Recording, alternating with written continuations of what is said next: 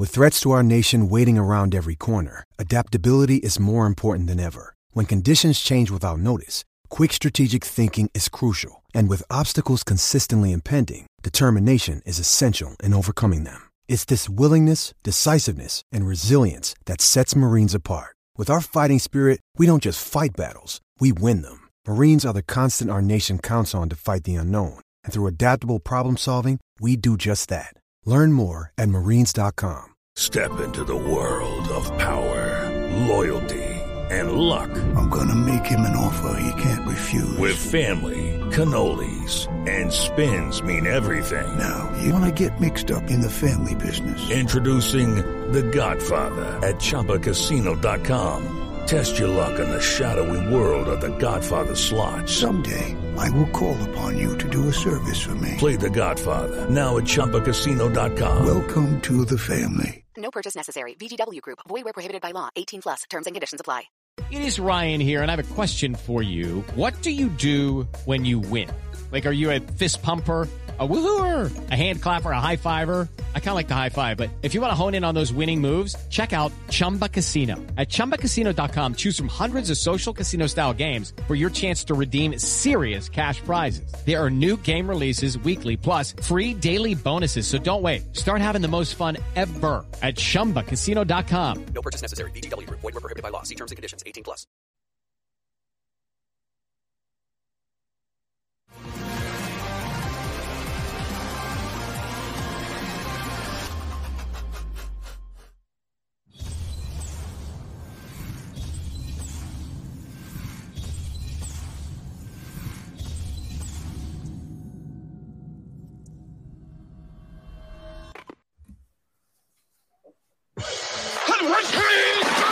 Dave Hooker Show. A presentation of Off the Hook Sports.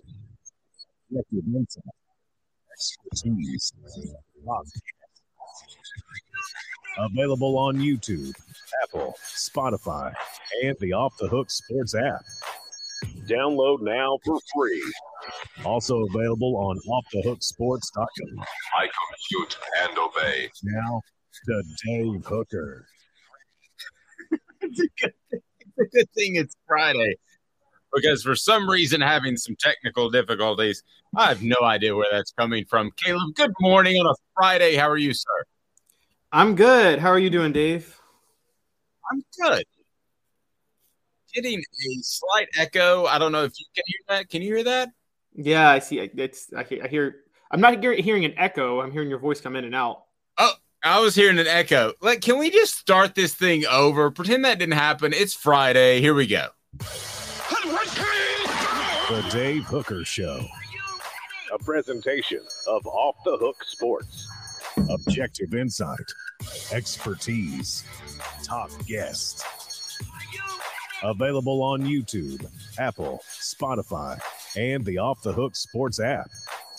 Download now for free. Also available on offthehooksports.com. I compute and obey. Now to Dave Hooker. Ready. Great thing about having one of the best video editors in the biz is he can cut that out. Welcome to the program. He's Caleb Calhoun. I'm Dave Hooker. We're off and rolling on a Fred Friday, a football Friday with Fred. And we look forward to Fred joining us each and every week. And we've got plenty to talk about, including uh, Dabo going rogue against his uh, career at Clemson. Also, the NCAA investigation is over at Tennessee, and ESPN has cited one particular player as having a breakout fall. So, a lot to get to on a Big Friday show, as we always have a Big Friday. Go ahead and hit that subscribe button if you haven't.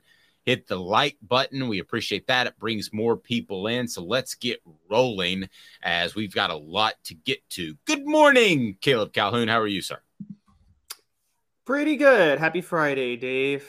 Happy Friday to you. So, uh, plans for the weekend. People could be watching this over the weekend, and maybe you've already done them. Let's hope you stayed out of trouble and I stayed out of trouble. So, plans for the weekend? Getting wild? Doing anything crazy? 10 o'clock NBA playoff game tomorrow night for me between the Lakers and the Grizzlies. So, I will be at my local pub watching that, watching the Grizzlies take a 2 1 series lead because Dillon Brooks is in LeBron's head. I think he is. Um, by the way, um, so where do the Celtics play tonight? Uh, let's see. Let me pull that up real quick. Yeah, I know. It's Atlanta. Oh, it's at Atlanta. Okay, we all already have it. They already have a 2-0 series lead. Well, I know, but I'm a huge Celtics fan, and then the tickets will be cheaper because Atlanta fans are terrible sports fans in general. Yeah, that's going to be a home game for Celt- for the Celtics.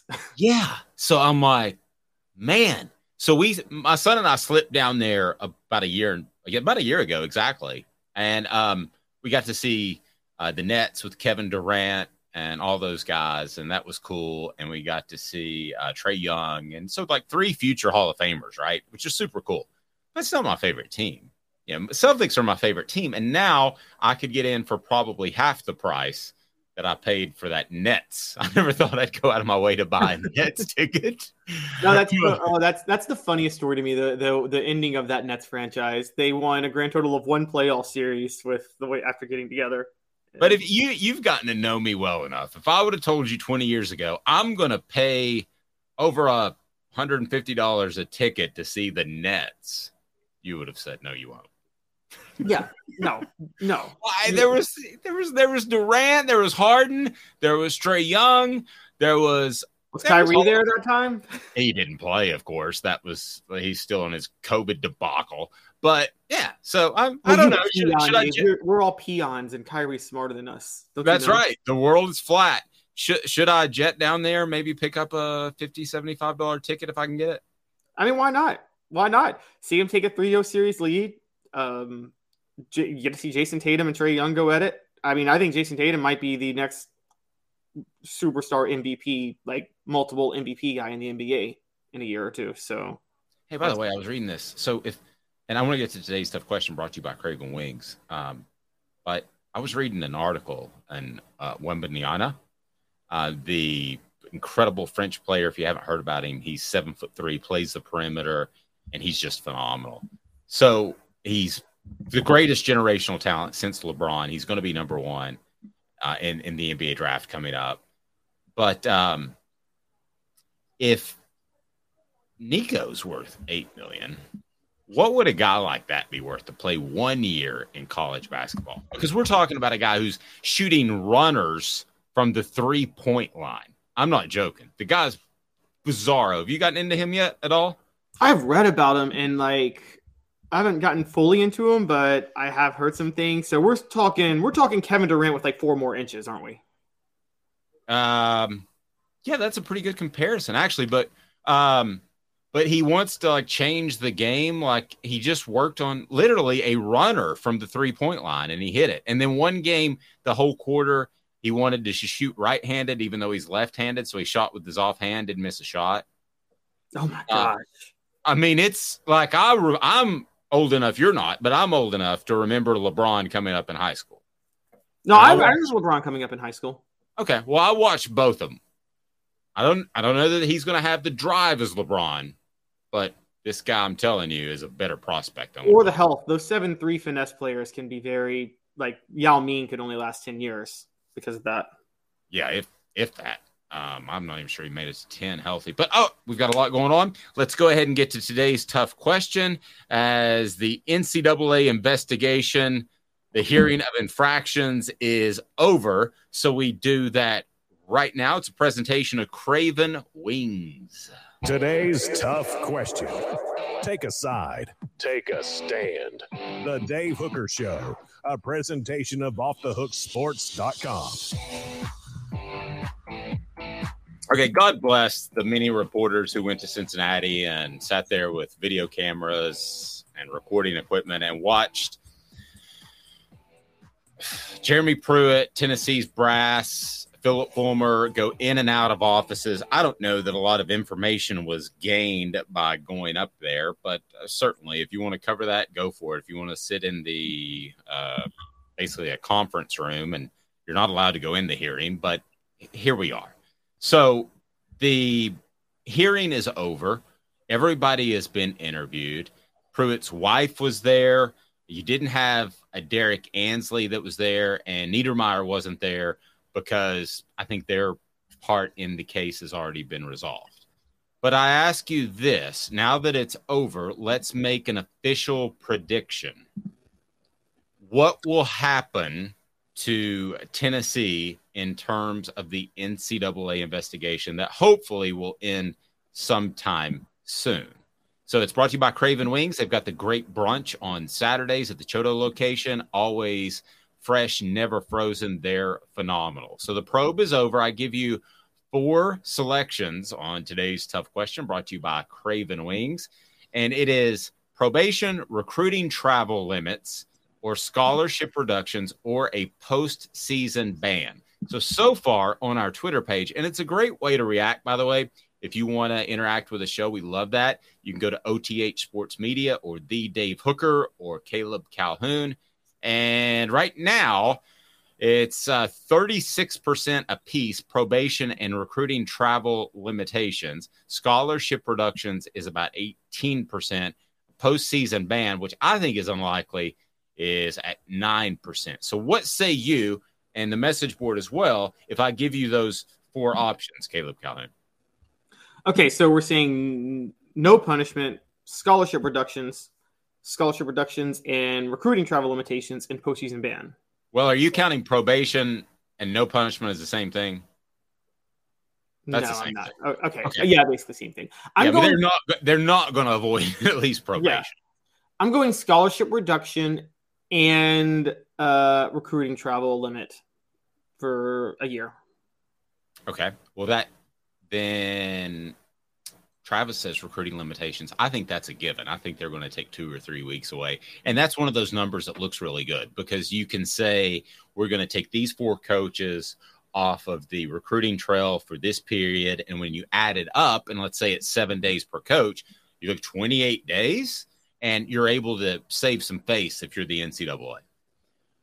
I yeah. think there, I think there will be some scholarship reductions because the NCAA wants to save face. I said this in a column that I wrote on offthehooksports.com. The scary thing to me from Tennessee's perspective is twofold. One, Jeremy Pruitt is not an NFL coach. He's not going to keep the job there. He needs to get back in college. If he were to get a Donnie Tyndall 10 year show cause, his career's basically over. So he's disgruntled. He's mad. He's got an axe to grind. And then the other thing that scares me from Tennessee's perspective is that the NCAA just added like 40 employees in their enforcement office. So they don't want to look like they have no teeth, even though they don't. But Caleb, still, it, it's it's hard for me to imagine a postseason ban. And I think the fact that Greg Sankey was there, the SEC commissioner, speaks to the fact that he wants things to work out for Tennessee. And it's better for the SEC, it's better for college football. That all being said, the NCAA does a lot of things that aren't best for college football. Yeah, it's it could be a really black eye with postseason ban, particularly if Tennessee, which I talked about earlier in the week, now has a really realistic shot at the East. What if they win it? And then a postseason ban. I think back 1993 Auburn went undefeated Terry Bowden's first year. That was a bad look that they couldn't go play for the SEC title. 2002 Alabama with Dennis Franchione. They went, I think, 10 and 3 in the regular season. They won the West. Arkansas got to go because Alabama was on probation. I mean, those are bad looks. Ohio State in 2012 went undefeated, didn't get to play for the national title. Like these aren't good looks when this happens. It's one thing to just have a bowl ban and then that season be a loss, but there are there are championship seasons that have been derailed because of bowl bans. And well, it's kind of like the Alabama thing, a way different situation, but the Alabama basketball thing. Everything every time they came up, you mentioned the gun charges and the terrible, terrible incident that happened there. So, no, it would be bad because you would miss the chance at a championship. But it, as you pointed out, it's also horrible PR. Yeah, it's horrible PR for the league. I mean, it's a black eye in a huge way if a champion of one of your divisions. I mean, at the end of the day, no matter what, the champion then is by default. And by the way, one of the biggest beneficiaries of this was Tennessee. 1990. The only reason they get to claim that SEC title is because Florida was on probation. And you ask Steve Spurrier to this day, he takes a real, he takes massive umbrage with the fact that that 1990 Florida team's first team can't claim the SEC title. And that's that's something that it doesn't look good when that happens. Couple of other facts that I uncovered. One, Tennessee drugged their feet on this thing last fall because suddenly, once they beat Alabama, you're thinking there is a chance to get in the college football playoff. So they drugged their feet to not get a postseason ban last year. So for those that are upset that it's taking the NCAA so long, there's a reason. Tennessee drugged their feet because they didn't want the, a possible postseason ban last year. The other thing that y- you need to keep in mind are one, Phillip Fulmer. What was he willing to admit that he did wrong? And two, what is good enough for Jeremy Pruitt? I don't know if uh, obviously a 10 year show cause that would put him in his late 50s before he could come back to college football. He's not going to accept that. Would he accept two? Would he accept three? What would he accept? So those are a couple of things to watch. And um, as far as a postseason ban, the the NCAA hasn't done that recently. And I and I look at and this flies in the face of all tradition, Caleb, that I've been raised on. Okay, so since I've covered Tennessee, it's always been self-reporting, right? But what did LSU and North Carolina do when they were under NCAA investigation? They just basically gave the NCAA the middle finger. And they said, we're going to roll right on with this. Forget self reporting. You had no teeth. Is Tennessee's approach in terms of self-reporting dated at all, Caleb? It might be. That's a good question. I mean, because that's what, as you pointed out, that's what Tennessee has been doing for decades. They've been doing it this way. Never thought about that. That, but forty years, literally forty years. Yeah, eighty six was the first time that they did that. It's um, that's a really good question. Here's the thing with the NCAA, and this is the truth of the matter it's only as powerful as teams allow it to be. It's only as powerful as teams allow it to be. And, you know, because NCAA does a bowl ban. Okay, what happens then if the Sugar Bowl says, we're not doing this? If Tennessee wins, or the College Football Playoff Committee is like, we're not doing this. I don't, who cares if they, if you put in a postseason ban? We're still going to let them play. What are you going to do, NCAA? And, you know, that's. Caleb, I just, I think you're scared I mean, I, th- I think the only reason to be really fearful about this is if the NCAA wants to make some sort of an example out of Tennessee now that they have more teeth, which I don't think is going to happen. I'm not trying to scare everybody here, but it is a realistic conversation because they've looked like fools for so long. So they did that with SMU with the death penalty. Now Tennessee's not going to get the death penalty, but could they get something more harsh than maybe they deserve? I think that's a real possibility, but I, I still don't think that the NCAA nor the SEC wants to see Tennessee suffer anytime soon. Yeah, I don't. I don't think so either. I think with you a program like Tennessee on the rise, everybody need everybody benefits when Tennessee is rolling, and we saw that last year. And I don't think the NCAA wants to lose that. You know, it's funny during the '90s we always talked about it was kind of a big thing on how national media hates Tennessee. National media hates Tennessee. If you've been covering Tennessee the last 10 years, national media has been desperate for Tennessee to return. I mean, beyond desperate because they. It's it's funny watching Gary Danielson on CBS. He like half roots for Tennessee to get back because he in his mind it's like it was it was better for our network if Tennessee was getting these 330 games. And You're absolutely right. You're absolutely right. All right. So the message board, Travis says recruiting uh, limitations. Joe says recruiting restrictions and hefty fines, probably small scholarship reductions. Uh, Joe also says if they do a postseason ban, no one will let the NCAA within a thousand miles of their camps. That could be the case. It also could be the case where they're a little scared of the NCAA. Uh, Smoky Mountain Red says, I feel like it will be nothing that will really hurt the program. I agree with that part. Um, winning and this offense will bring recruits to us if they limit the on road recruiting. To that point, with the transfer portal, if you do have scholarship productions, you can usually fill that in pretty quickly. Um, Smoky Mountain Red talking about what we visited about should Phillip Fulmer fall on the sword, and I wrote about it. Uh, Smoky Mountain Red saying the major thing Fulmer did wrong, he took the AD job and acted like he was qualified to be an AD. He sold that to me, sold that to everybody because he was part of a basically like a hedge fund, I believe. And he he said that I understand the business side of it and I understand the athletic side. It was like trying to get a job and you fill out your resume and you've got all the qualifications. So yes, he tried to sell himself. I mean, there's there's no there's no questioning that he wanted the AD job very early in the process. Oh yeah, and the the the thing we saw with Fulmer was the thing we all expected with Fulmer as the athletic director, which is Phillip Fulmer was going to run the athletic director on the, the athletic director position from, to be fair, the business side and the athletic side. What he wasn't going to do was going to run it from the creative side. Phillip Fulmer is just not that creative, you know. So, and Tennessee needed a creative athletic director more than anything else. Okay, here's what D points out. This is at the very least I think that Phillip Fulmer should do. If Fulmer agreed he made a bad hire and returned his buyout, I think you guys were right and everything goes away. Yep. And then they find a way to take care of him. D mentioned Spire. I don't care if it's a statue or whatever it is. It's one of those deals where you take one for the team and you say, I may have heard of some stuff. And it's not going to affect his legacy. His legacy No. is as a coach and a longtime ball. He made a pick him out of the. College Football Hall of Fame.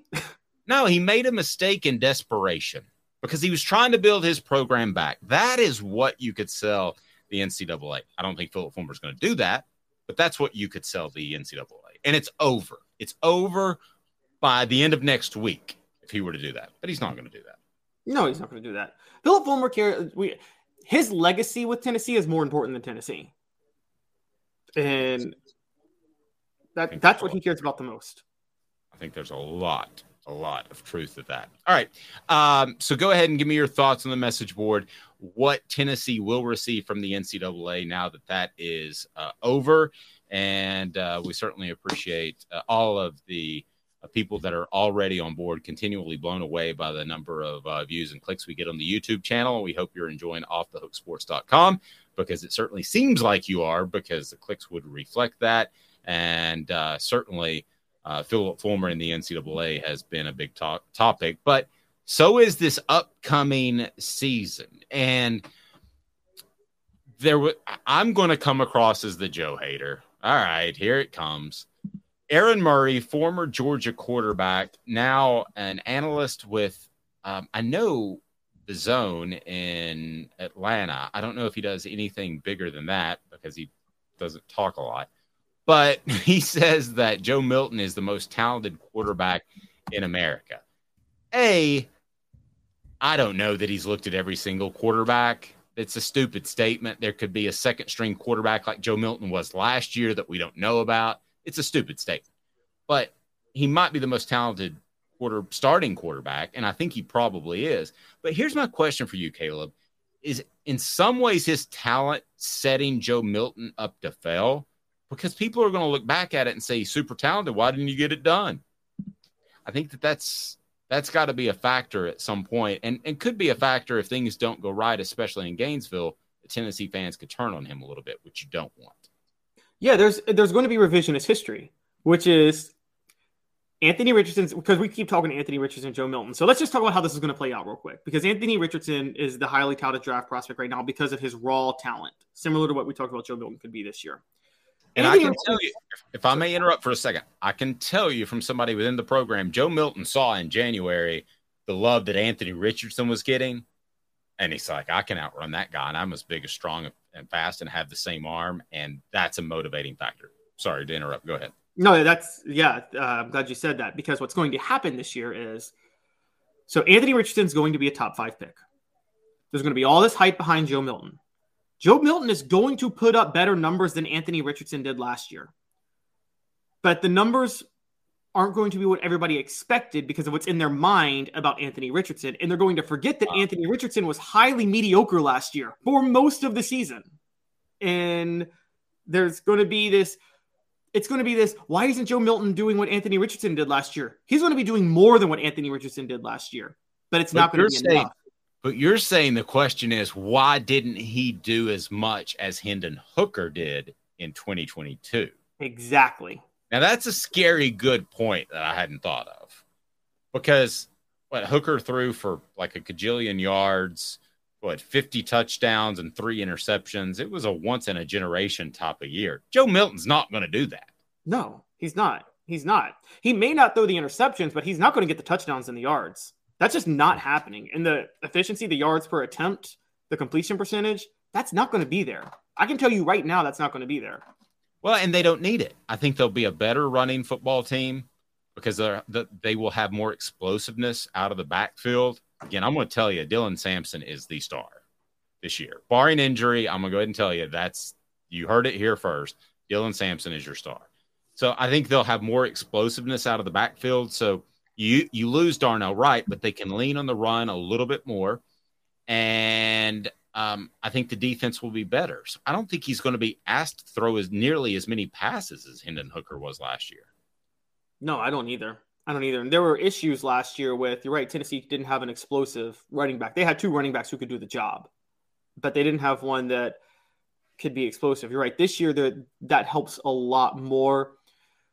And so the the offense will change a little bit. He won't. He he will still do enough to satisfy Tennessee fans. But yeah, with all the hype behind it, there's going to be, like you said, yeah, it's going to be why is he not Hendon Hooker? And it's not going to be the same as okay, because people keep bringing this up. 1998, no one complained that Tee Martin wasn't Peyton Manning. Nobody really complained about that because they knew what they had elsewhere. Nobody expected Tee Martin. As a matter of fact, I remember this was like when I first started watching Tennessee and I learned about the option. I remember that Tennessee tried to run some option with team. They changed up their offense dramatically with Tee Martin in 98. Oh, yeah. They tried to run the option a few times. And and so no one expected him to be Peyton Manning, but people are going to expect Joe Milton to be Hendon Hooker, and that's just completely unfair to him. Totally agree, and um, I don't think that now, now, the flip side that Travis points out, and this is a really good point. Uh, good morning to you, Bob, and please hit that thumbs up button so we can bring more people into the program. But Travis brought up a good point. Schedule is easier, so the numbers will be more comparable, probably because of schedule. I, I, I, I, the schedule is easy. I challenge that it's easier. I think Tennessee, even though the teams they played last year, half the schedule is who you play, the other half is when you play them. So yes, LSU won the West last year. The day Tennessee played LSU, the the the all the factors going into that made LSU the caliber of Virginia, not LSU. I mean, you know, that's it, it matters when you play a team as much as how good they are. Well, and you also had a lot of things broke Tennessee's way. You had Bryce Young who couldn't participate in practice for the Alabama game. You know, yep. He was very limited, um, but he still played incredibly well. Don't get me Pittsburgh's wrong. Pittsburgh's quarterback got hurt. Uh, yep, yep. There was a lot of Will Levis was beat all the heck. Um, so yeah, there's a lot of factors that made the schedule easier last year that we didn't know about. But on the surface, this is a this is an easier schedule as of what yes. we know now, as opposed to one year ago, right? I, I can agree with that particularly when like would you rather go to LSU or play Texas A&M when Texas A&M is about to fire their coach at home? Like I, I, knew the moment that that was a noon Eastern kick, which is 11 Central, that Tennessee was going to win that game. I would have bet anything on it. Travis brings up a great point. Hop likes to score guys, and he's going to. Yeah, that's true. Portions of the program brought to you by Xulbeer.com, XULBeer.com, worldwide award winning craft beer. It is unbelievable. And they've got parking downtown. And I'll tell you what, uh, that doesn't happen a lot. And they've got a great panoramic view of uh, Knoxville. And you're going to love Xulbeer, XULBeer.com. Fred White, how are you, sir? Um, Caught him mid sip. Look at that. Mid-sip. Caught him mid sip. All right. So, How's it going, guys? Fred, bad clock management on my part. Can you say we'll be back in two minutes? And we will indeed be back in two minutes. This is off the hook, and we'll be back in two minutes. Love it. Family has been creating jewelry since 1986, each piece unique with a story all its own. I'm Rick Terry with Rick Terry Jewelry Designs. I'm a jeweler, and I want to be your jeweler. We're grateful that you chose us to be Knoxville's best jeweler. My family and staff look forward to serving you. So please come see us. Kingston Pike and Campbell Station Road in the heart of Farragut and downtown on Gay Street, right next to the Tennessee Theater. Hi, Mike Davis here with City Heating and Air, reminding you to always dare to compare. Our team provides quality local heating and air service, installation, and maintenance across East Tennessee.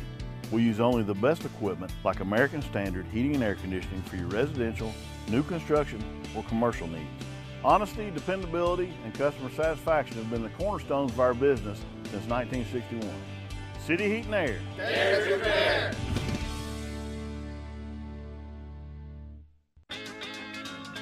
Craven Wings has the cleanest, healthiest wings in town. We pride ourselves on our slogan always fresh, never frozen.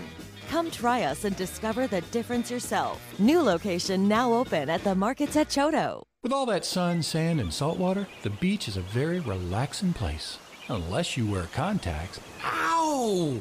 Open your eyes to the best the beach has to offer with LASIK vision correction from Campbell Cunningham Laser Center. Ah. Do you want to own the more that owns every job? Then get to Vassy Lawn and Garden in Cleveland and get you a Toro. I'm David Vassy, here to talk to you about Toro. With a Toro Zero Turn, you'll get more out of every minute and you'll reach the finish line faster. At Vassy's, we like to say, no matter if you're mowing three acres a week or 11 lawns a day, homeowners and business owners alike find confidence in equipment they can trust from top to bottom. Vassy Lawn and Garden, Highway 60 North in Cleveland. Man alive, it's worth the drive. Hey, it's Kaley Cuoco for Priceline. Ready to go to your happy place for a happy price? Well, why didn't you say so? Just download the Priceline app right now and save up to 60% on hotels. So, whether it's Cousin Kevin's Kazoo concert in Kansas City, go Kevin, or Becky's Bachelorette Bash in Bermuda, you never have to miss a trip ever again. So, download the Priceline app today. Your savings are waiting. Go to your happy place for a happy price. Go to your happy price, Priceline. You're listening to The Dave Hooker Show, a presentation of OffTheHookSports.com. The internet is full of pictures of each and every one of you. Available on YouTube, Apple, Spotify, and the Off the Hook Sports app. Download now for free. Is there nothing you people can't do? Also available on OffTheHookSports.com. It's a football Friday with Fred. He joins us now. Fred White can handle all of your insurance needs there in the state of Georgia. Allstate, you're in good hands with Fred White. Fred, how do people get a hold of you, sir? Dave, they can actually look us up online at um, fredwhiteallstate.com. They can also give us a phone call right here in the office at 770-381-0367. Give us an opportunity to show you that you're in good hands. Yep, and you absolutely will be. Uh, let's start it off with a question on our message board already. Travis said, Fred, you think LSU took a ranked Tennessee at home nationally televised game lightly, or did Tennessee just dog walk them because they were inferior? I think he's referring to a comment that I made that when that was a noon game and LSU practices in the afternoon, Tennessee practices in the morning. When I heard that was a noon game, I was like, Tennessee's winning this game, no question. Oh, you said we were winning? I thought Tennessee. Guy? Yeah, when when it was announced that the LSU Tennessee game was noon, which was eleven central, I thought mm-hmm. I thought that was the safest bet that week in America that Tennessee would win that game. I thought it was a trap game. Did you? you look at you go back and you look at the history of Tennessee playing games that are eleven o'clock in the morning, uh, Eastern time, and I'll tell you how many times we've won. We not many. We usually lose those games. Those are the games that always catch us in trappers. 1990, nine. We played against Arkansas in Arkansas. Noon game Central Time, eleven o'clock in the morning our time. We got beat, and that is the game. I hated playing early games. Uh, even if you practice in the morning, it's just something about playing a football game at eleven in the morning. That's different. No, I agree, but but you always practice in the afternoons. True. Tennessee practices in the morning. I mean, those guys you know, we, we talked to Cooper and Jacob. Those those guys are up and at 'em at like six, seven a.m. and in bed by Mhm. nine or ten. I mean, we were up at we, we were up at six or seven in the morning too, though. I mean, working out. We didn't. We weren't practicing, but we worked out early morning. Well, that's a fair point. LSU though, their fans were super hungover. I think we can all agree on that. I, I, they were hung over more because we whooped their butt. I'm gonna give credit to what credit is due, and I'm giving credit to Johnson and offense. I don't think they took us lightly. They just didn't realize what type of offense we were running. And LSU plays 12 o'clock games every year, all the time. They play Arkansas at 12 noon. They play a few games at 12 noon. They just didn't. They didn't realize what hit them so fast. And I, I, I applaud Josh for throwing the kitchen sink at them early. Defensively, we got a turnover on kickoff on special teams. That started it off. It got rolling right away. And you know yourself, if you give us enough chances to, to, to score, we're going to score. Very true. Go ahead and click that thumbs up button, the like button, so we can bring more people in. We haven't talked to you since the orange and white game.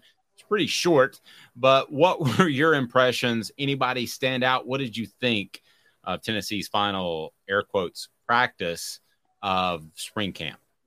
You know, I don't take as much from the spring game as I do going to watch a regular practice. Mhm. Because spring game, some of the guys may not play, they may not play a lot. You got guys mixed in and mingled in that may not never even be on the football field together, period. But what you get a chance to see in going to watch a regular practice and they scrimmage is ones against ones, twos against twos, those type of things.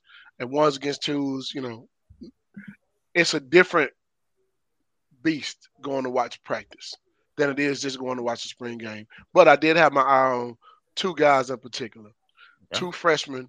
Um, I can't think of the kid's name right now. My mind just went blank from Virginia. The freshman from Virginia, 6'2 kid. I wanted to see what he was going to do. I watched him in practice, and he was amazing. Seldon, I want to say his name is. Oh, Cam Oh, Seldon. Yeah. Uh, uh, tell me. Um, and then I also watched um, the kid from Knoxville, man, Bishop. I, Yeah. I, I just wanted to see what those two guys can do. No, no, no offense to the running backs we already have.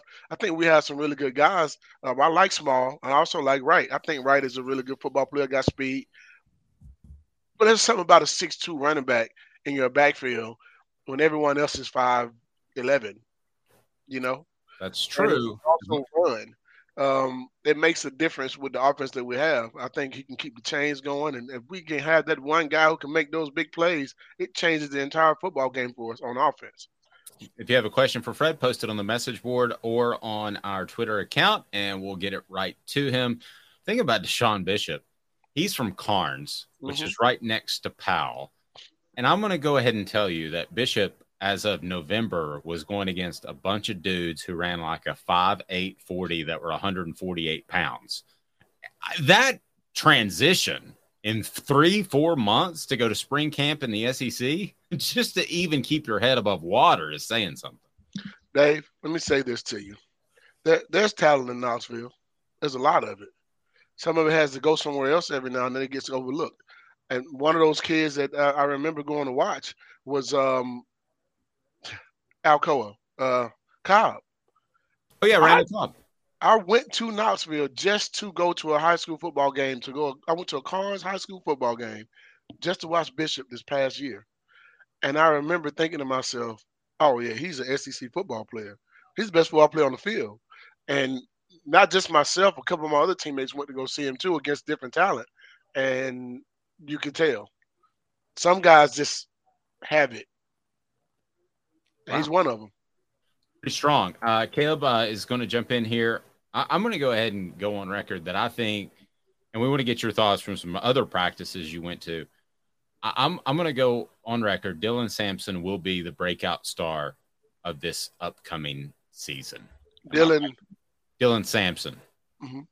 uh, running back, brings a little bit more speed, but you really Yeah. like Cam Seldon. so maybe I'm off Well- base there. No, but I, I I came to watch those two. I know what Dylan Sampson brings. I watched him last year, even though he was injured a little bit during the year, trying to get back to. He's the one kid that we look at and see.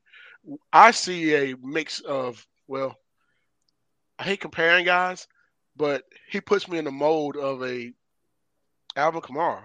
He has the speed, he has the moves, and catch the ball out of the backfield, all those type of things.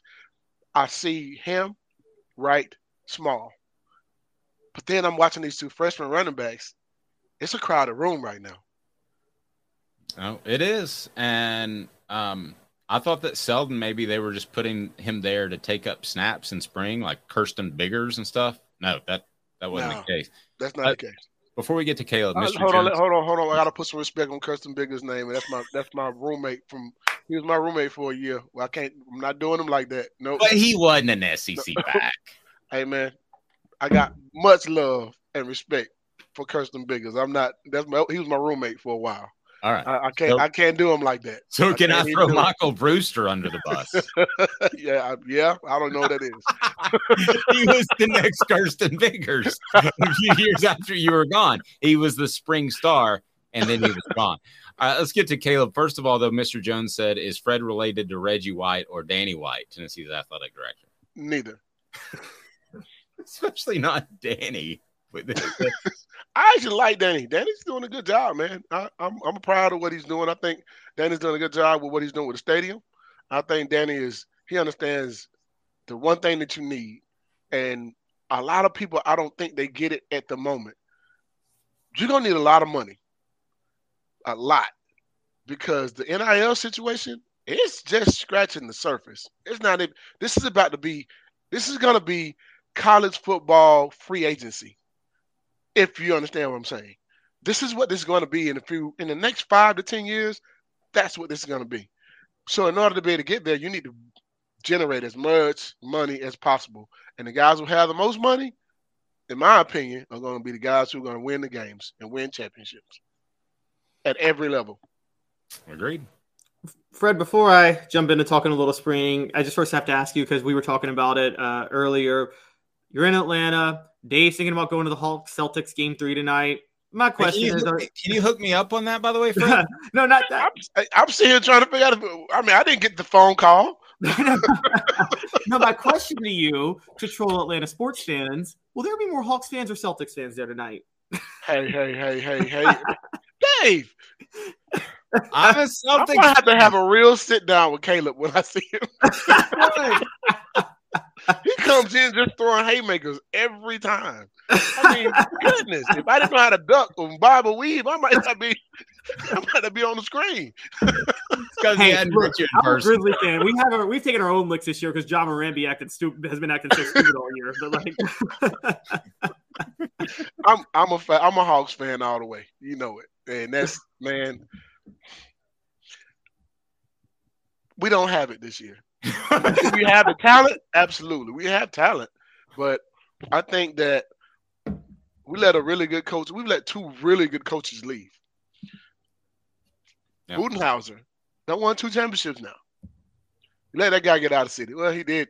He was drinking and driving on the streets of Atlanta. They- It was probably time to go. No, no one here has ever done that. But Terry McMillan, I thought he was going to be a good fit, and it just didn't work out. Sometimes your your star player and your coach don't get along, and all of a sudden it's gone. Um, I think he did a really good job when he first came. They made a few changes, and he thought it would be good for the team, but I think we kept the wrong guy when it comes to athletes. On the Werder should never left Atlanta. Fair enough. I'm gonna start breaking down uh, Jayson Tatum's game here in a second. No, I'm not. Oh. All right, Caleb, bring us back to the balls. um, so speaking of spring ball, a lot of the talk was, and I know you've been to a few practices. A lot of our talk was about who steps in at cornerback because I think Tennessee desperately needs somebody to fill the void. Did you see anything from Jordan Matthews or Ricky Travis or any of the newcomers in the defensive backfield this during um during the spring? I watched my DBs, um, and I watched them more during the, you know, spring practices, and I saw some good things. We got some good receivers out there too. I mean, you got some guys that can go get it. These young guys can can run. They're fast. They got good hands. Um, I got to see more. I got to see more. I didn't get a chance to evaluate the guys who transferred in as much because I only got a chance to watch two practices. And I kind of spread it out between because I want to see those freshman running backs and I want to see those freshmen that came in early, those type of things. Um, but when I come back in the summer, I get a chance to watch some seven on seven DB drills, those type of things, and it gives you an idea of what you have. Watching just regular drills against no one shows you a lot about a DB. Work ethic, technique. Does he stay high? Can he come out of his breaks? You can tell from that point whether or not they're going to be good football players or not. Um, but I, I'm waiting to see what happens this summer and just kind of looking. I'm looking forward to the summer workouts and going to be able to see them do that. Yeah, I I have a think- better assessment then. Yeah, and I think for a lot of those that may not know, you talk about the seven on sevens. I think the summer can be as big for linebackers, defensive backs, wide receivers, quarterbacks as as, as spring can. So there's Yeah. a lot of there's a lot of growing left to do. We had a question about uh, receiver Nathan uh, Leacock, and also you mentioned the receivers are really good. So yeah, you kind of address him, and then uh, Dont'e Thornton. uh, would be one, and then Squirrel White would be the other, who are probably going to be competing for that slot position. Just give me your thoughts on them and the receivers as you saw them. Well, I think we got fast. I mean, we you know we lo- we lose some speed and we still have some speed, and we gained a few. Um, and, and one guy has a few more inches on the others. Um, I, the kid Dont'e from from Oregon, I think he's going to be a good ad. For one, he can run good routes. He's been in the game before. He's already been on a big stage. Um, he understands what it's like to be a college football player. Now he's never had opportunity to uh, play against SEC talent except for playing against Georgia, but that's what it's like every week. And to see him excited about the fans coming out for spring game lets you know that he hasn't seen what it's like yet. Um, and when he's lighting up that scoreboard, it's going to be a different story. I think this kid's going to come in and do some big things for us because he can stretch the defense, whether he's on the outside or whether he's in the slot. If he's in the slot, he's an automatic mismatch um, for for the, because of size uh, and speed. Uh, I think he's going to be good for us there. Keaton, I like the fact that he can. He's a he's a kid that can catch the ball. He runs the right routes, runs really good routes, catches the ball with his hands. Um, he puts me in the mind of the kid that plays for maybe not as fast as him, but the kid that plays for the Eagles right now from Alabama, Smith. He mm-hmm. always comes back to the ball. That's something that a lot of receivers don't understand. But if you're a guy who's just more has to rely more on your route running, you have to do every little thing right. And I see him do those things for us coming back to the ball. Um, that's going to be something that helps for us possessions and those type of things. Um, we haven't even talked about Bru McCoy. No. And he's not even healthy right now. That's another receiver that's going to give us something else. Um, I think this is his breakout year, if you ask me. Um, I think he's going to work his way in, but I don't. Uh, with the portal and the things that are going on and the receivers you already have on your team, I don't put a lot of stock in freshmen. I don't. Not not at the receiver position, not at the quarterback position. Running back is usually the only position where a freshman comes in and just lights it up. I haven't seen anything other than that. I haven't seen a receiver go for a thousand yards as a freshman. I just haven't. The game is different. You got to understand the game different. You got to understand how to read routes, understand how to read defenses, and how to come out of your breaks and where you fit in the offense. You got a kid like Squirrel White also that's sitting there who's already done some things for you, and I think this is a breakout year for him as well. Him in that slot um, changes things as well. Uh, different speed. You can do a lot of different things with him, sweeps, reverses.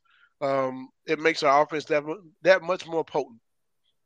Good stuff. Fred's appearance brought to you in part by AndyMasonRealEstate.com. AndyMasonRealEstate.com. When you're looking for a realtor, Andy's your guy. Over 40 years of experience in his office. AndyMasonRealEstate.com. I've known Andy for a long, long time 30 years or so. So you can trust Andy. And if you go with another realtor, it could cost you thousands or tens of thousands of dollars. He'll find you the right home. And here are his two business tenants. It's pretty simple best prices, best service. That's pretty easy, Kevin.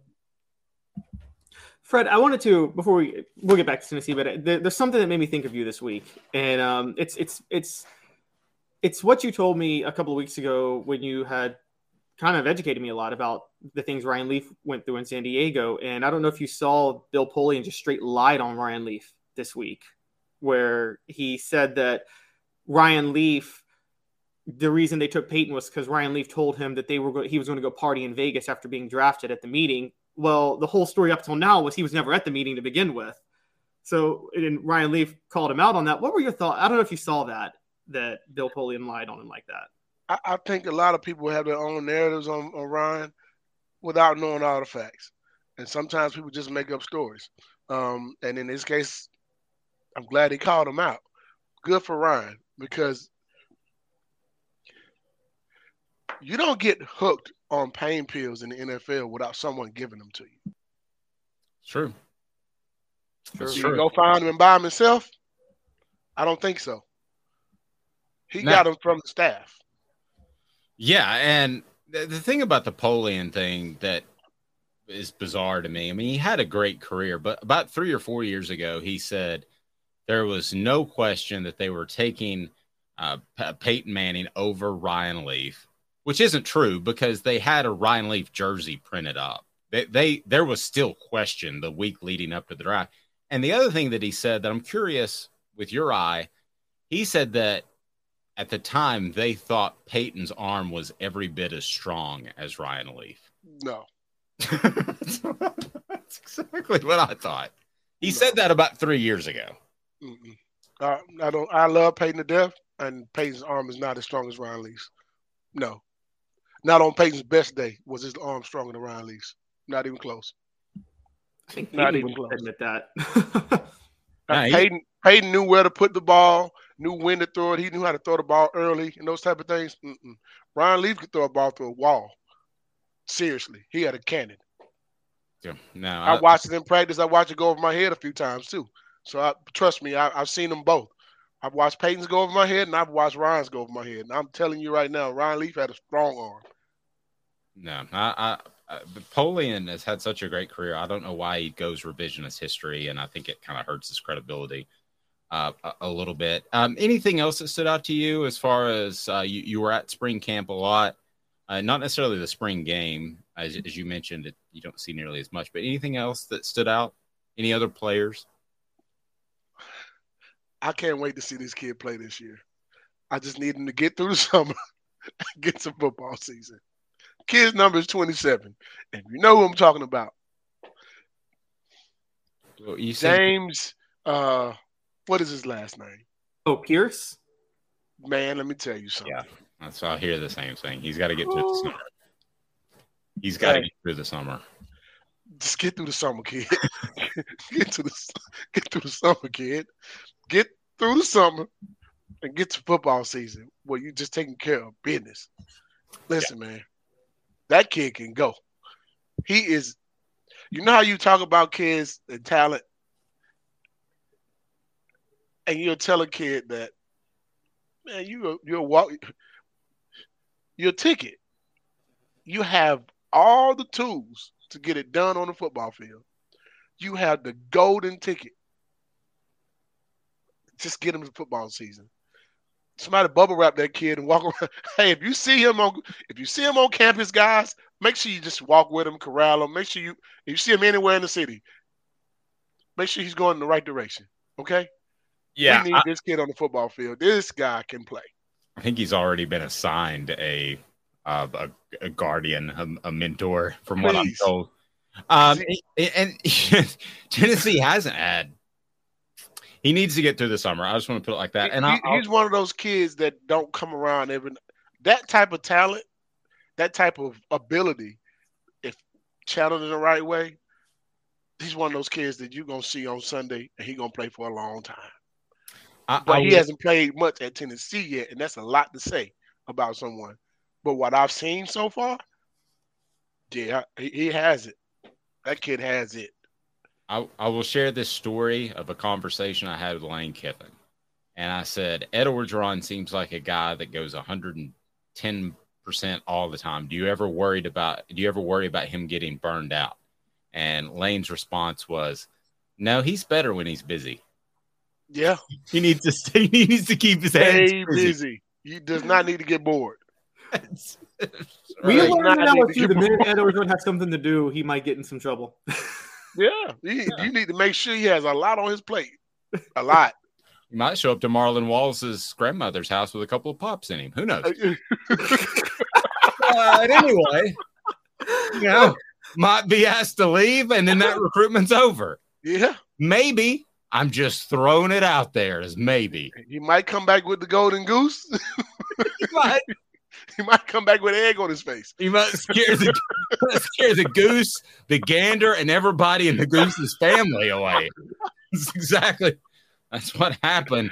Portions of the program brought to you by City Heating and Air Conditioning, cityheatandair.com. And I'll tell you what, they've got over 50 years of experience in Knoxville. Integrity matters. So if you need work on your unit, you know, they're not just going to suggest a brand new whole unit necessarily. You may need that, but you may just need a part or two. Uh, Fred, as a prospect, go back in time. You were a prospect, what, about 10 years ago? So, Yeah, uh, yeah, that's right. That's right. Right. um, would you, is this like way over a prospect's head? Are they thinking about things like NCAA investigations? Do they look at, I mean, if if you were to hear a bowl ban or a postseason ban, I should say, of a year, or you were to hear scholarship reductions or anything like that, would that affect your decision? You talking about now or back then? Well, a little bit of both, if you can kind of mush them together. Well, back then, absolutely, because you want the whole point of going to college and playing college sports, man, in D- Division One, you want to be on TV with opportunity to play, you know, in a bowl game. Being on TV means your family get to see you, because some guys are not going. I, I didn't go to Georgia. I went to Tennessee. That's a four-hour drive. You, you know, sometimes they may not be able to make that drive. They get a chance to watch me on TV. But if I'm in college and I can't even be on TV, why am I going there? Well, I a, a prime example, Dave. I committed to Miami in 1994. October the 28th, on my sister's birthday, I committed to Miami. December something, December 25th or 20, 23rd or something like that, we found out they were going to be on probation, no TV, no bowl game for two years. You realize Miami's recruiting class went from number one to like 17 in a matter of minutes. Myself, Jevon Kearse, Daunte Culpepper, Peter Ward, uh, Ryan Bouchamp, we all went to different schools after that. Wow. Yeah. So it would be best. White and John Curse playing on the same defense. Man, I, I was going to Miami. I sure was. But so so to answer the other part of that question is this. If a school is going on probation now, you can actually get paid to play college sports now. That means they are really in trouble. Absolutely, I wouldn't go to school there. Being honest. They're not in a little bit of trouble. The firm talking to with my kids, they're in like Yeah. grounding time. Absolutely. That- That's not, yeah. I mean, you get in trouble for something now, you did something major because you can actually pay them now. Yeah. Fred, again, how do we get in? We want people to uh, click that thumbs up button, the like button, so we bring more people in. But subscribe because Fred joins us each and every Friday. So, Fred, again, man, Allstate, you're in good hands with Fred White. Absolutely. And, uh, you know, my staff is a really good staff as well. It's kind of short right now, but we're adding to it. Uh, Melissa is a really good person. When you call and she's answering the phone, I guarantee you she's to be very pleasant. And you might want to talk to her more you want to talk to me. I'm just saying. But no, we, we make sure we take care of our business with our clients. Uh, we try to make sure they're in good hands at all times. Um, just give us a call whenever you decide you want to have a conversation about insurance or want to buy some insurance. We love that too. No doubt. Uh, but just give us a call, uh, 770-381-0367, or you can look us up online. You can actually get a quote from our online page. Uh, you can ask questions from there. You can actually text me. Um, it comes directly to my cell phone um, from our online page as well. So just give us a call. If you got questions you need answered, if you're looking just to get a good quote, just give us a holler.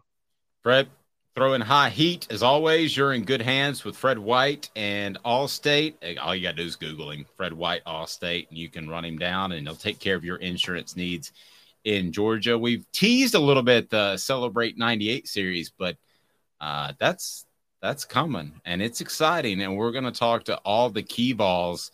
And can you believe it's been 25 years, Fred? It, it feels like yesterday. It Still. does. It still feels like it was yesterday. Um, some of the same stories, some of the same memories. Man, 25 years is a long time. I'm I'm happy to be still here 25 years later to still be able to enjoy the same things we enjoyed back then. Yeah, there were a couple of times I'm not sure Fred and I were going to make it this far, but we did. Ooh, Dave. did, That did not know. that Atlanta trip scout Eric Berry was something else. Um, I think Austin Price is lucky he came back at all. All right, great, great job, Fred. We appreciate it, Fred White, All State, and we'll visit with him each and every Friday. Buddy, have a great, blessed weekend. Hey man, you guys too. Go balls. Thanks, Fred. I appreciate that. They could use go balls on the baseball diamond as well. So uh, coming up, one of Tennessee's chief recruiters has lost his great in, his great appeal We're going to get to that right after this. Stay tuned. This is a production of Off the Hook Sports and also Phillip Fulmer Falling on the Sword. I want to dive into that a little bit more. Portions of the program brought to you by Campbell Cunningham, Taylor, and Haun. Look at me. I can see. No contacts, no glasses. It's awesome. Campbell Cunningham, Taylor, and Haun. Local vision done correctly there in the Knoxville area. They can do the uh, annual visits. They can also do cataract surgery. They can do LASIK surgery like me. They've got it all. Two minutes. And then that head coach, it's losing his appeal, and it's one of Tennessee's chief recruiters. So it's good news for the Vols. Stay tuned. Two minutes off the Sports. And Craven Wings South North Shore location, where we've heard people say that you can get the best wings in East Tennessee. Pero ¿quién es este? El número 87, Jacob Warren. I'll just do six on my sauce 87, please. Imposible, señorita. Dale seis más. Look at these wings. Perfectas, deliciosas, fantásticas. Man, I don't know what you're saying, but it sounds awesome. How do you say fresh, never frozen in Spanish? Frescas, nunca congeladas. Make your way to Craven Wings and get you seis más. But what was funny about Kate is we were a full continuum of care at that time. We had detox, we had inpatient, we had outpatient. So we were doing a lot of the things that we do now. But now we just do them so much better. It's really a simple program, but it's, we're complicated people. I am what I am, and now I got to do something about it. You can take your life back. Call Cadis today. Got cataracts? We can fix that. Never miss another moment. With a little help from Doctors Campbell, Cunningham, Taylor, and Haun at cctis.com. Do you want to own the more that owns every job? Then get to Vassy Lawn and Garden in Cleveland and get you a Toro. I'm David Vassy, here to talk to you about Toro.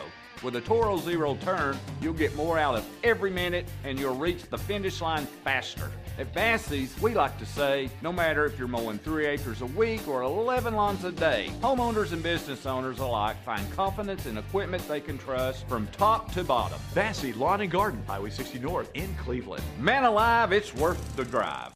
Our family has been creating jewelry since 1986, each piece unique with a story all its own. I'm Rick Terry with Rick Terry Jewelry Designs. I'm a jeweler, and I want to be your jeweler. We're grateful that you chose us to be Knoxville's best jeweler. My family and staff look forward to serving you. So please come see us. Kingston Pike and Campbell Station Road in the heart of Farragut and downtown on Gay Street, right next to the Tennessee Theater. This podcast is sponsored by Cloud Optimizer. As a business owner or IT manager, are your cloud investment costs going up and you don't know why? It's time for Cloud Optimizer. As you migrate your business to the cloud, what you're spending and why you're spending it can get a little hazy. But Cloud Optimizer clears up the mystery and puts the cloud to work for you. Cloud Optimizer starts by analyzing usage patterns, right sizing resources, leveraging discounts you may not be aware of, implementing automation, and much more. And by reducing unnecessary expenses and maximizing performance, Cloud Optimizer guarantees you a savings of five times what you spend for their service. As you utilize cloud based services more and more, you don't have to lose sight or control of your spend. You can stay agile, streamline your costs, and optimize your performance, plus save significant money with Cloud Optimizer. Make the cloud work for you with Cloud Optimizer. Get a free assessment and find out how much you can save by going to cloudoptimizer.com. Go to cloudoptimizer.com for your free assessment. That's cloudoptimizer.com. Um, who's this guy? Hello, wizard. The Dave Hooker Show, a presentation of Off the Hook Sports, What? YouTube, Apple, Spotify, and the free Off the Hook Sports app. Back to Dave Hooker. Who has smashed the like button?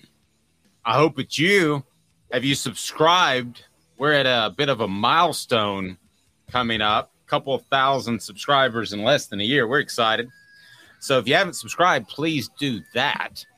But also click that thumbs up button. The like button helps us bring more people into the conversation. So I teased just a moment ago the fact that one of Tennessee's chief recruiters is getting in his own way. One of Tennessee's most uh, important areas in recruiting may open up slightly because this coach is on the downhill slide. There is no question in my mind. Why would I say that? What the H? What the? What was he thinking? Release the hounds. The Dave Hooker Show. Keep cool. A presentation of OffTheHookSports.com.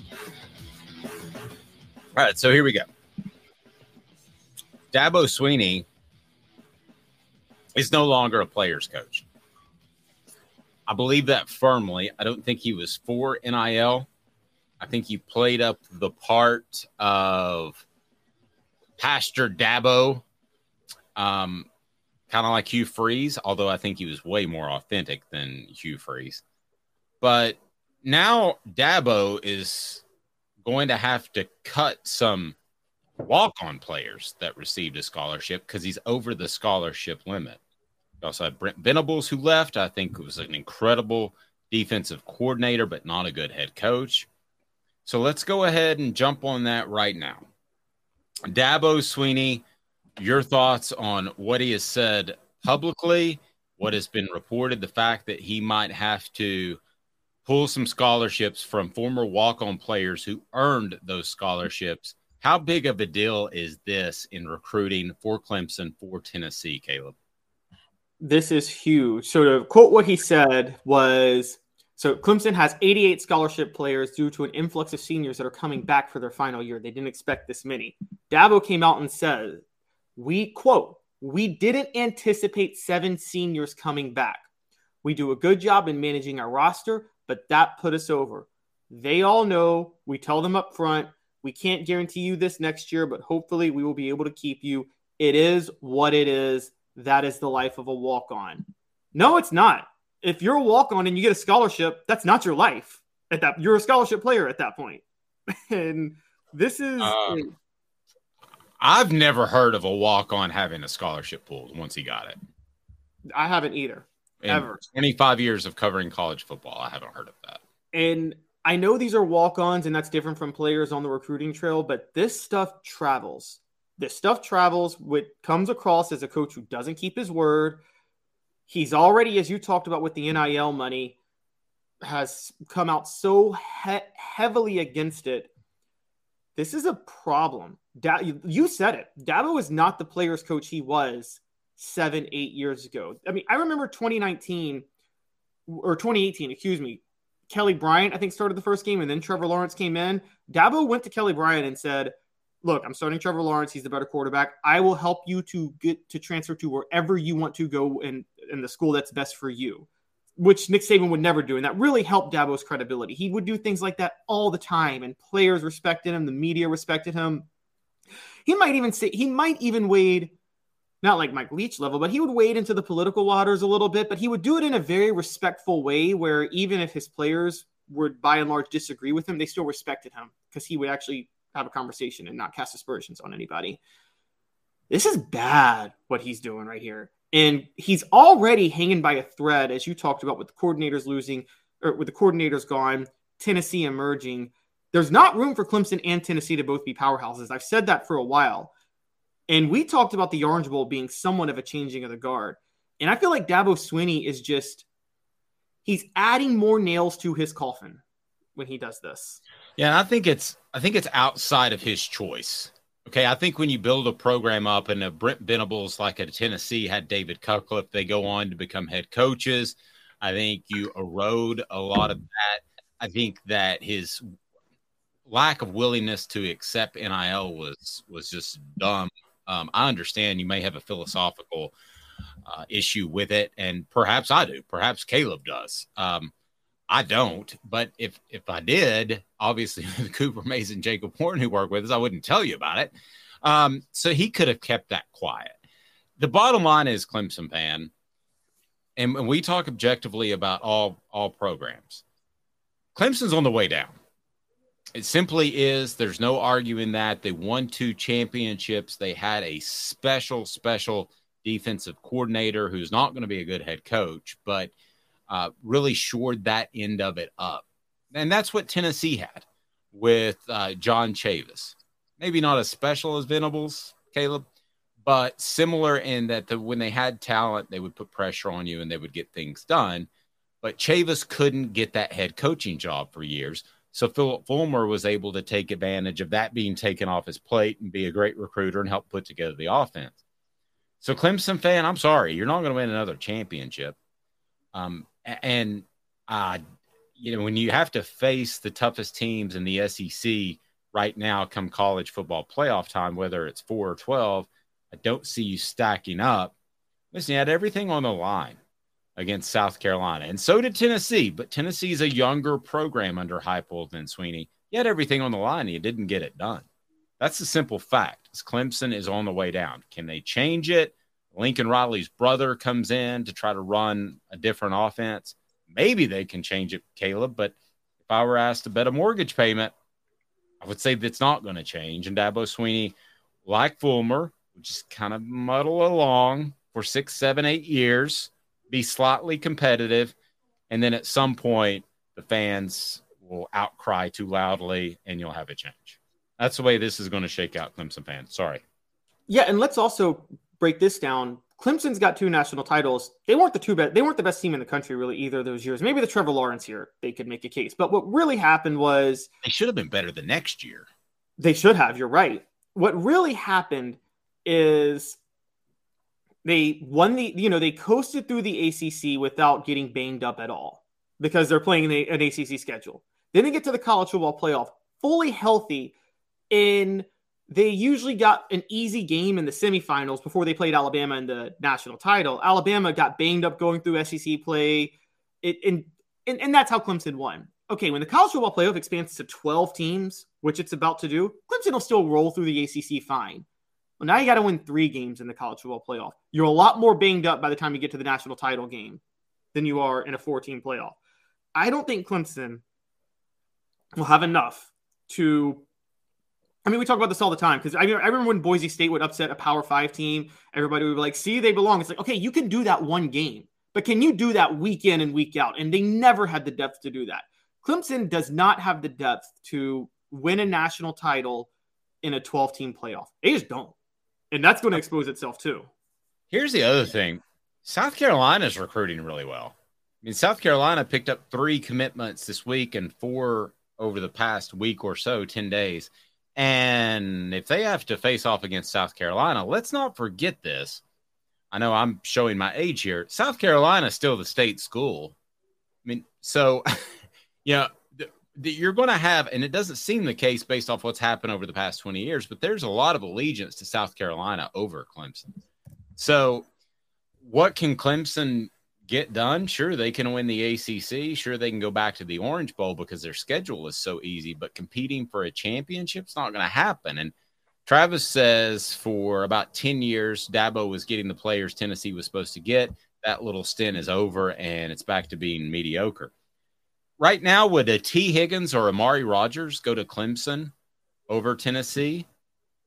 No, H, no. There's and, no and, way. and let's let's not forget it started not with the Tennessee player, but a Tennessee commitment. The whole Clemson brand was built because Lane Kiffin forced Tajh Boyd out of his scholarship. It's very true. If that doesn't happen, Dabo Swinney doesn't make it to 2012 as a head coach. I'm just telling you guys that right now. Tajh Boyd saved him and built Clemson's profile just enough while Tennessee was falling for him to be able to recruit more elite players, like you said. But you, you, you talk about the South Carolina thing. Yeah, it's funny. Dabo Swinney's first five years as a full time head coach, 20, 2009 to 2013, South Carolina beat Clemson every year. That was now that was during the heyday with Steve Spurrier and Jadeveon Clowney. But you're right. South Carolina, there's no reason to think they can't compete other than I'm sorry, Gamecock fans, I don't want to live in Columbia.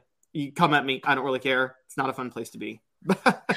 Kudos to Dabo Sweeney for getting the most out of that program and the most out of his coaching ability. Yes. I don't say that to, that sounds like a backhanded compliment, and maybe it is. But if you would have told me that he's going to win two championships after taking over for Bowden and he was kind of a default hire, I would have said you're insane. He did that.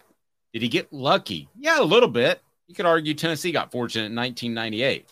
It's it's done. It's it's over. And Clemson fans don't want to hear that, but it's a fact tell you what will help them get through it. Go to crafttreats.com. Crafttreats.com will offer you the chill pills that'll help with your Clemson football anxiety. They're actually meant for your pet. but go for it. They have the CBD infused uh, chill pills, and they're awesome. Helps with anxiety, arthritis. Also, will help with your pet's digestive issues. It's just awesome. And if you don't go with the chill pills, you can always go with many of their other products, great holistic uh, pet treats that are going to absolutely make your pet feel better and they will be happy to eat them. Use the promo code off the hook, promo code off the hook at crafttreats.com and you will get 20% off. How incredibly awesome is that? I think pretty awesome. All right. So, I want to get to uh, another topic that, excuse me, I just wrote about on offthehooksports.com. So, I'm going to change gears a little bit.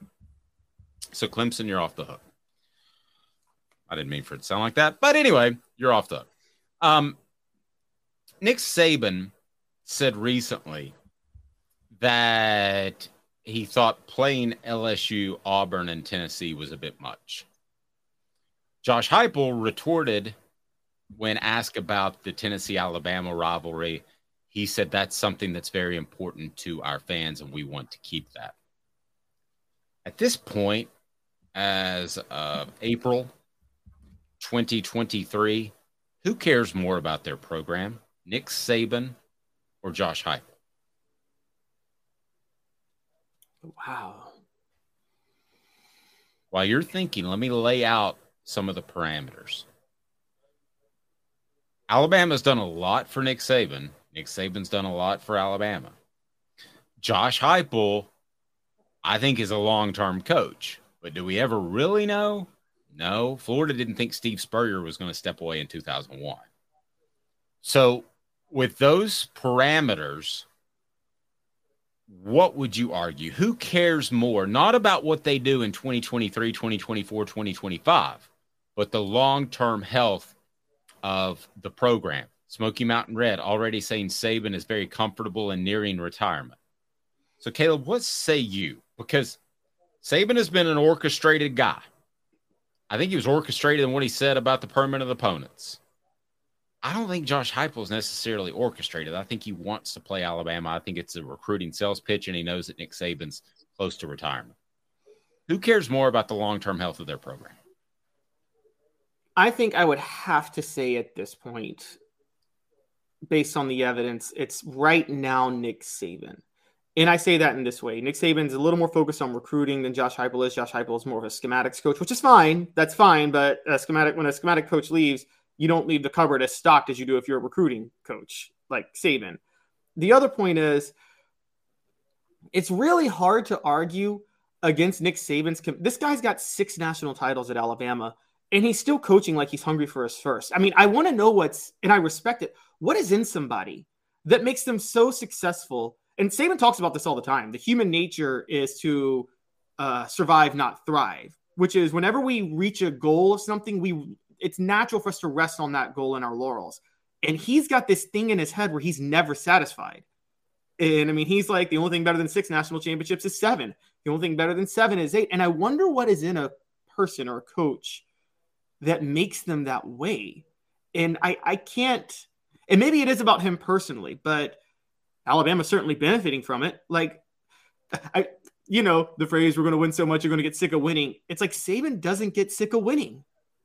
Well, I, I think it's I think it's Josh Heupel cares more about the long term success of the program. I think Nick Saban, as he proved by coaching at LSU and then one of LSU's fiercest rivals, Alabama, that he is what most coaches are, and that's a mercenary, right? I could be proven wrong tomorrow. Josh Heupel could bolt like Lane Kiffin, but he's fooled me. And I wouldn't have said the same about Butch Jones. I think Butch Jones, had he been successful at Tennessee, would have looked for another job. I think that Jeremy Pruitt, it's hard to say. Uh, I think Derek Dooley would have, man, with those guys, there was just no upside. So I don't think that they would have looked for another job, but I think Butch Jones would have. I think all those guys would have. I don't think there was any tie to Tennessee. For instance, if Georgia came open, Derek Dooley's would have gone to Georgia had he had success at Tennessee because his dad coached there. Um, you could say the same thing for Clemson, where he was a wide receiver. So you could Virginia, say that Virginia or Virginia, excuse me. You could say that Nick Saban now maybe has some loyalty to Alabama because of the ties over time. Listen, these guys, they show up and it's it's a job for the most part. I really believe, and I could be proven wrong, and I sound like the ultimate homer here. I believe Josh Heupel is the is the exception to the rule. I think he loves Tennessee. I think he wants to be at Tennessee. Travis asking about Oklahoma. I don't think he goes there unless there's a massive administration change, and we, have discussed that before because he was run off from there. But that's I, the point. Heupel, it, ta- it would take an administrative change. Administrative change. There's nothing that would get Saban to leave Alabama at this point. But he almost left for Texas just about ten years ago. I think he flirted with it. I think he flirted with it for a contract. I don't think he was ever serious. I think he was flirting with it is enough for me to hold that against you. Same thing with Rick Barnes and UCLA, to be honest with you. Well, Rick Barnes admitted he'd have taken the UCLA job if it wasn't for the money Tennessee offered. I mean, he straight up said it. Um, I don't think Saban had any intention of going to Texas. I think that was a Mike Gundy move. You know how Mike Gundy always flirts with Tennessee when an opening comes, and he does it to negotiate a contract raise at Oklahoma State. It's like I there's mean, a bat phone from Tennessee's athletic director office to Mike Gundy's office. There is. Oh, it's Mike. Hey, Mike, how's it going? And then he, he, he might do it. He'll be a man, and he's and it'll be I'm a man. I'm 60. And um, what I'll say with LSU though, we know this. You know this. I know this largely from you, but other sources I've read too. Saban did not like Louisiana. He hated Louisiana. He hated being there. So if he were still at Louisiana, I would say he, the Heupel's more loyal to Tennessee. I think he genuinely likes Alabama, and and and so that's that's where I would say kind of the difference is. See, I don't think Nick Saban cares what happens to Alabama the year after he retires. I think Josh Heupel cares what happens to Tennessee in the next five to ten years because he plans on being the coach at Tennessee. What if a Saban protege takes over Alabama? You don't think he likes? You don't think he's happy when his proteges are successful because that's another feather in his legacy? Caleb, his proteges are like Jeremy Pruitt. Also, I mean, Smart. Well, Kirby, but Kirby Jimbo Fisher has a national title. I give you Jimbo Fisher. I like Mel Tucker too, but I don't. His coaching trees all successful coaching trees have failures. I mean, Bear Bryant had a lot of failures from his coaching tree. I think this. I think if Texas called tomorrow and said Steve showed up with a couple of pops in him this morning at practice, and we need you, Nick Saban, we're going to pay you twenty million dollars a year. I think he'd entertain it. Okay, but okay, you don't think Heupel would entertain twenty million dollars? Who wouldn't entertain twenty million dollars a year? I, there's part of me that I don't think he would. And it, maybe I'm be. I know it sounds homerish. I know it sounds naive and stupid, but there's part of me that he he realizes he got kicked to the curb in Oklahoma. He had to go the UCF route. He had to work his way up. I think he is more appreciative for his success now. And no, I don't think he would bolt as quickly as Saban. I so really don't. This? What about instead of loyalty to the programs, loyalty to the athletic director? Do you think with Josh Heupel, it's about loyalty to Danny White? Because Danny White gave him his first head coaching job at UCF. And by the way, I don't know if you remember, that was a very highly criticized head coaching hire when Danny White yes. did that. And then Danny White brought with him, brought him with him to Tennessee. Again, a criticized coaching hire. Do you think it's possible Heupel's loyal to Danny White? Loyal to Danny White, but I think Danny White wants to be the next commissioner of the SEC. I mean, I, uh, gosh, he would be brilliant. I know you and I disagree. I think Greg Sankey's riding a wave. I think anybody could be a commissioner of that product at this point. Yeah, I don't know yet. Well, he did. Add, he, he added Texas and Oklahoma, so you have to get that. That's his. Wait, leg. no, Texas and Oklahoma reached out to him. Who's going to say no to that move? That wasn't a genius stroke. Yeah, a stroke of genius. No, man. I don't know. That's risky bringing those teams in. No, it's not. It's not risky to bring in Texas and Oklahoma. well, I that that is going to be his legacy, is expansion. Okay, so Slive's legacy was cleaning up the conference. Um, Kramer's legacy was was the BCS. So that's a pretty good legacy to bring in Texas and Oklahoma, whether or not they called or not. Yeah, okay, but this I say this about Roger Goodell all the time because people like, look at how much the NFL's exploded in popularity under Roger Goodell. No, Roger Goodell just oversaw that, but you and I could have overseen the NFL exploding in popularity. It's it's like being an oil executive. When you can sell oil, you're gonna get rich because that's an easy part. Unless you're Jimmy Haslam, who manages to bankrupt it. But unless you're Jimmy Haslam, if you have oil, you make money. And so it's the same with like being the commissioner of the SEC or the commissioner of the NFL. I told you it's a massive indictment against Greg Sankey that the Big Ten got a contract, a TV contract worth more than twice as much as the SEC when the SEC brand is so much better than the Big Ten's.